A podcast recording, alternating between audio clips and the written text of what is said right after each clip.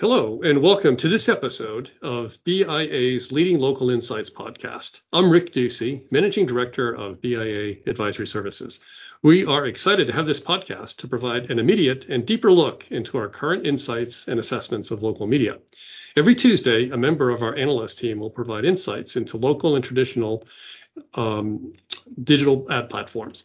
We will talk about BIA's ad forecast updates, offer deep dives into business verticals, and consider tech and business model trends, all in local media space.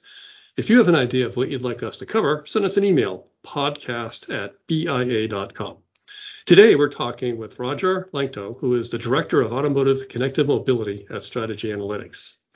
Morning, Roger. How are you doing today? Very good, thank you. That's great. Hey, before we get started with some of the questions, can you tell us a bit about your background and, and how, to, how you got to where you are? Well, I can't say that I'm a, an automotive enthusiast. Uh, I like to say I'm sort of car tolerant, uh, but I but my background is being a, being a communicator, market analyst, consultant, and uh, worked for a variety of, of organizations, which ultimately led me about 20 or more years ago to the automotive industry, uh, where uh, I have found a home advising uh, automakers and their suppliers uh, and other sort of service providers to the industry. And I, am pretty active on LinkedIn. I've got about 18,000 uh, LinkedIn connections, about 200,000 followers of the blogs that I write there. But really, I'm working for Strategy Analytics, where I'm publishing my content and delivering insights, you know, behind a paywall, behind our firewall.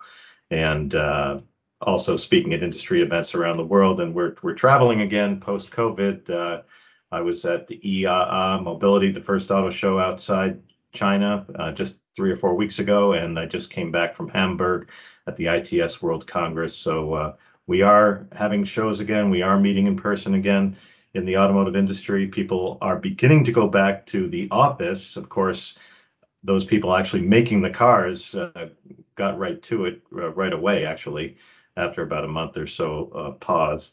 Um, but I, but I'm following all these developments and the impacts uh, on the industry. It's such an interesting um, perch to have, uh, especially these days where automotive is front and center in a number of different discussions. Um, in the media world where we live, uh, the automotive is sort of the new platform uh, for information and entertainment. I mean, new probably to the media industry. AM and FM radio, you know, have always been in in cars. I kind of grew up with cars. But now with ATSC 3.0 and different kinds of radio technologies, and of course with all the streaming technologies, all the different ways cars get connected, and with autonomous cars, but we don't have to drive anymore, uh, it becomes sort of a, a living room on wheels, I guess. So I want to get into a little bit of that.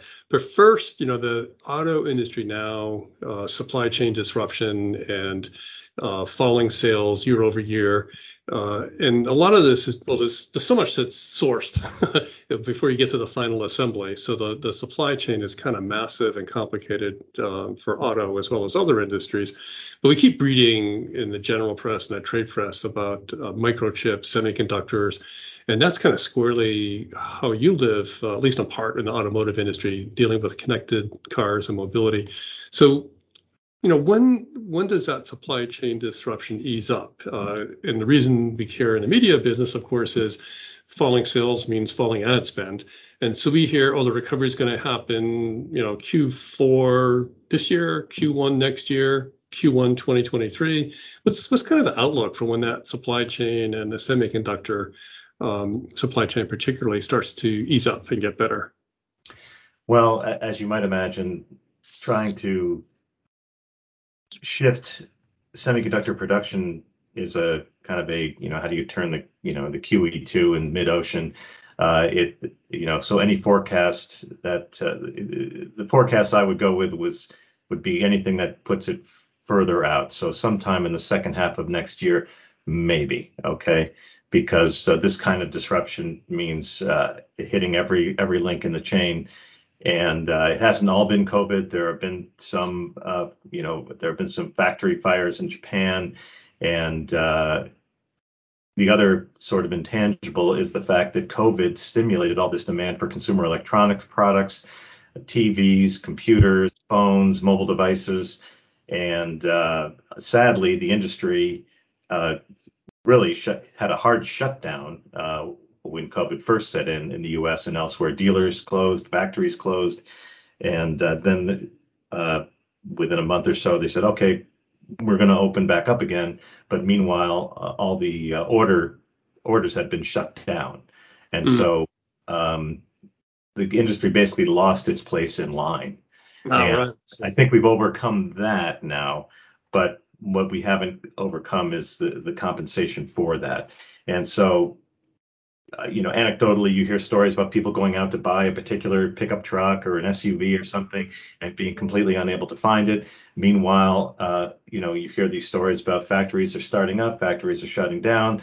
Those those have not really evened out yet. You know, we're not everybody's not back to work quite yet, and that's a global phenomenon. That's China, that's that's Mexico, that's Europe, that's the U.S.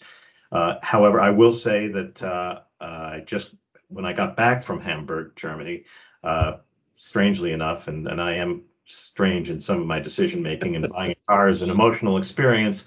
I took my 2019 BMW X1 to my dealership here in Northern Virginia and traded in for a 2022 X3 and got a good deal. So in most instances, you're hearing about exorbitant used car prices, exorbitant new car prices, or not being able to find the car you want. I got precisely the car I wanted at the price I wanted. Uh, so uh, and that car is being widely advertised on television at least. Uh, and um, my BMW dealer keeps pelting me with uh, email uh, promotional activity. So I think it's it's probably a little bit uneven, uh, but I wouldn't expect a, a return to normal, quote unquote, until maybe the middle of next year. So Roger, you got the car you wanted when you wanted at the price you wanted. Uh, I'm going to call you back after this podcast and uh, give some advice. Uh, one more thing about chips before I want to move on to, to a different question. Um, uh, so you're deep into the semiconductor part of cars. One of the things I've been reading is that uh, in addition to the factors you just laid out for the supply chain disruption, losing their place in line and fires and COVID and everything, um, one thing I've become more sensitized to, I just want to run this by you to see how accurate it is, is that the actual semiconductors used in automotive are older chips. I mean, it takes so long to get these things approved and all the safety testing and everything that the that the kinds of semiconductors used uh, in building cars are kind of older chips. They're not the newer chips, and they're less less um, I guess less in demand, less produced, less scale efficiencies and costs. So they're not the newer chips like they go into iPhones. Um, so is there any basis to that? I take exception to you saying that our chips are older. They're better. They they're manufactured to higher standards because they need to be automotive grade. They need to stand up to a wider temperature range and jostling, obviously, of a moving vehicle. Uh, but yes, you're right. The, the, they are different than the usual chipsets that you would be buying. So you can't just take what's off the shelf. And the volumes, of course, are much less. So in an ideal uh, market, the industry was moving towards a global volume of about uh, nearly 90 to 100 million units. Uh, the expectation this year is more like 75 million. Now, when you talk about uh, handsets and TVs and things like this, you're talking about hundreds of millions. So who are you going to manufacture chips for? Who yeah. are you going to prioritize? Uh, so there are, you know, some semiconductor companies uh, that might even not might not even be participating in the automotive industry, although there was an increasing recognition that the semiconductor content in vehicles is steadily increasing, uh, mm. especially because of safety systems. So the the the chips are different. The volumes are lower, which leads to a you know a slightly lower priority, uh, and also eh, which is even more you know annoying if you're a semiconductor manufacturer. You need to su- supply those and support those chips for maybe as long as 10 or 15 years.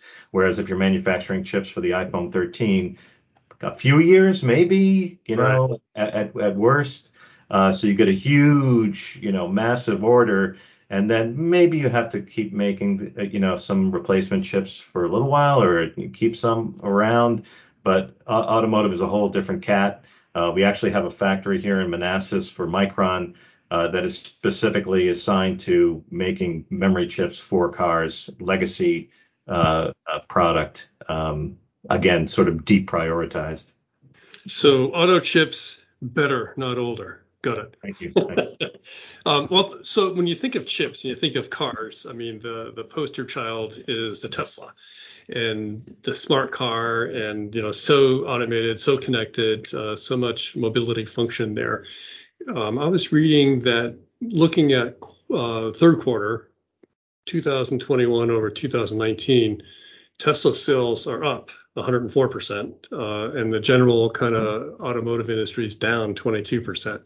Uh, Q3 22 over 2019. So Tesla's up, uh, and much like your experience, they're able to supply cars. My wife just bought a Tesla. She's going to accept it. She bought it, I think, um, in September, in December, they'll deliver it. So that's why I have to talk to you about how to get these cars faster. But I mean, Tesla, um, like what is going on? Triple digit growth versus double digit decline. How is it they're able to be so successful in this disruption supply chain uh, semiconductor business when they're so reliant on those things? Well, and and profits, don't forget, uh, they're profitable. Right. They just reported earnings, and uh, I think I, am not going to say they were shocking results, but uh, they were strong results, powerful uh, results, uh, performance in the market, in spite of all these headwinds. And uh, you know, you hear about the challenges of opening their factory outside Berlin, and and uh, now they've shifted their headquarters to Austin. They've got a factory coming in Austin online. Uh, how do you do it? You know, yeah, it is it is a it is an interesting and a sad tale to tell because I, you know, I come from the journalistic background. I come from a you know a marketing background, a market uh, analysis background. They don't have a marketing department. They don't communicate with media, you know, uh, directly. Uh, they don't buy a lot of market research and market intelligence. So I I I can't tell you how frustrating it is to deal with Tesla. right. Well, they, I mean, they they actually spend zero dollars in advertising, but they yeah. spend like two, three, four times as much as the other manufacturers, auto manufacturers, in R and D. Well, it's it's not unlike Uber. Now Uber does more recently, you know, spend money on advertising, which speaks to what happens when you start taking sort of negative uh, reputational impacts from some of your behavior in the marketplace. Right. Uh, but um, uh, Tesla has not, even though there have been some questionable uh, activities with cars running into parked police cars and things like this. Uh, they've been able to uh, sail above all that because I think it just speaks to the the delta uh, that exists between the current customer experience and the customer relationship that the automotive industry has with internal combustion engine vehicles and the dealer network, uh, and what Tesla has done, sort of eliminating the need for the dealers, eliminating the need for all that repair and, and maintenance uh, for an internal combustion engine, and uh, Musk has been able to also deliver an experience where you're enhancing the value of the vehicle with over-the-air software updates.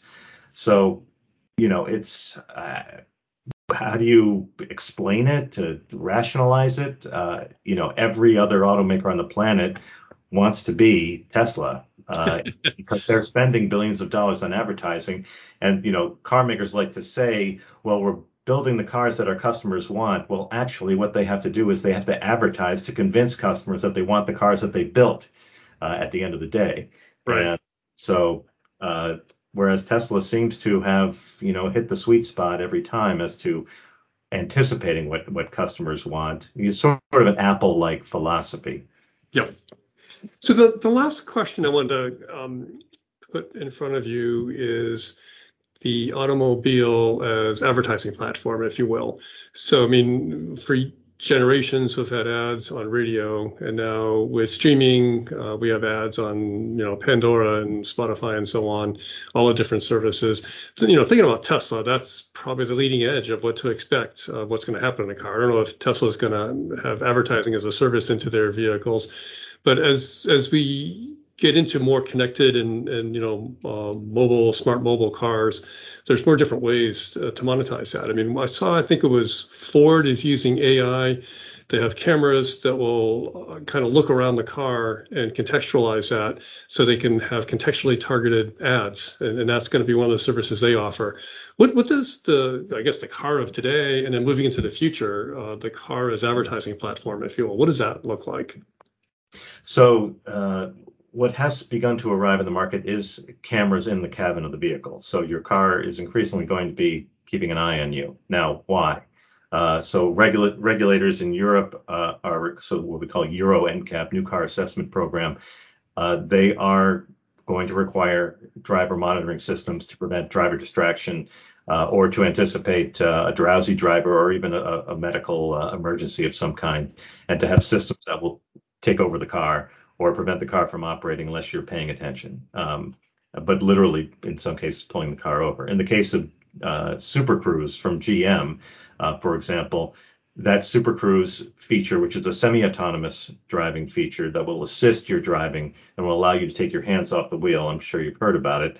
Uh, you require two things for that system. One is a driver monitor to make sure you're paying attention, eyes on the road, and also you need a wireless connection in the car, so you need OnStar uh, with that system. Um, so yes, once you've got that camera in the vehicle, now you can uh, create a whole opportunity for uh, understanding the driver's mood, their state of mind, where their eyes are moving, what they're looking at, uh, which could even be uh, uh, interactions, new kinds of interactions, like what, what you know, uh, is that is that uh, store open or is that restaurant open or what's their menu or whatever, you know. So uh, sort of integration of uh, voice with with facial recognition and gesture recognition in the car. At the same time, you that can all you're getting a large screen experience in the car increasingly and it's more often than not connected with your phone. So you've got all kinds of contextual uh, insight. Uh, and so gm came out with their marketplace which was supposed to deliver you in real time offers. And no not just the here's the starbucks coupon as you're driving by starbucks. That's ridiculous. Uh, but but more subtle offers and things. Unfortunately uh, that that offering is actually going away, but it, it shows the thinking in the industry that oh we we have all this insight. Uh, we could even you know get to a kind of an attribution uh, of uh, uh you know they saw this offer and then drove to that place to buy that thing uh, and use the offer. Uh, which I'm sure there's similar attribution taking place with mobile devices as well. But I'd like to say the car is the sort of ultimate mobile device. Um, but it also manifests in terms of the user interface in the car. We're getting app stores. Uh, and also a company called Xperi is bringing their DTS Auto Stage in, which is more of a user experience like you have on the TV today, where you know you were you want to continue listening to this, um, or you liked this. How about this? Uh, so that environment does set the stage for advertising opportunities that are contextual, that are more relevant, you know, uh, acceptable.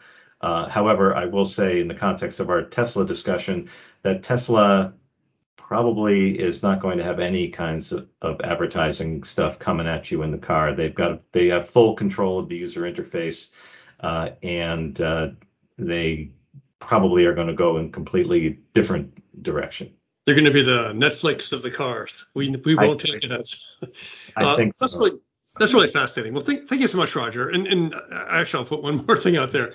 Um, the, the, car, I guess, as a destination, as a lifestyle choice, uh, was something curious I saw during the COVID, uh, the the deep throes of the COVID, where I'd be driving around and hear like this low bass boom boom boom kind of around a neighborhood, and I was slow to catch on. But then I said, oh, I get it it's like uh, teenagers who are stuck at home with their parents, like are going berserk, and so they move into the car and they play music, have their friends over, and they're just like the car is another living room for them. I don't know. Well, Roger, thank you so much for being with us today. Really, some fascinating insights and data you shared with us. Um, and thank you for joining us. I'm Rick Ducey for BIA Advisory Services. Tune in for more BIA forecasts, uh, podcasts where we bring industry insights straight to you. We also invite you to join our webinar page at www.bia.com for post and upcoming events related to BIA's data, insights, and thought leadership in a local ad marketplace. Thanks so much for joining us. And Roger, thank you again. Bye, everybody.